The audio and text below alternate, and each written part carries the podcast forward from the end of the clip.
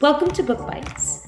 I'm your host, Christina, and here are three books on entrepreneurship that bite. The first is Shoe Dog, written by Phil Knight, Nike's founder, and chronicles the history of your favorite shoe brand from beginning to end.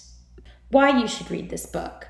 This book is unlike any other book written on entrepreneurship as it reads more like a story, like a memoir, like a biography.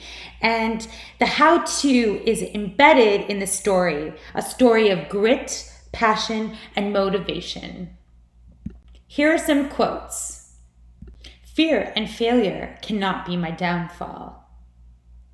The single easiest way to find out how you feel about someone is to say goodbye. I want what everybody wants to be me full time. When you only see problems, you're not seeing clearly.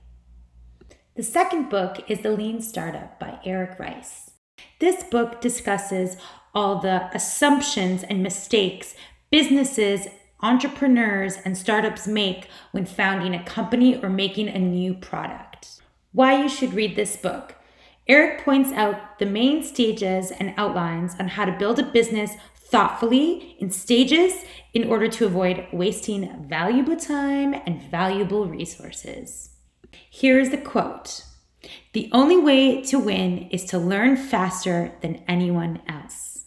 The third book is How to Win Friends and Influence People by Dale Carnegie. This book is about human interaction, but especially focuses on how to talk to just about anyone, but especially your colleagues. Why you should read this book. At first, it sounds a tad manipulative, but it's actually quite nice and it just teaches you a couple lessons like be generous, do not criticize, and remember people's names. Thank you for listening. I will list all of the books in the show notes. Until next time, friends.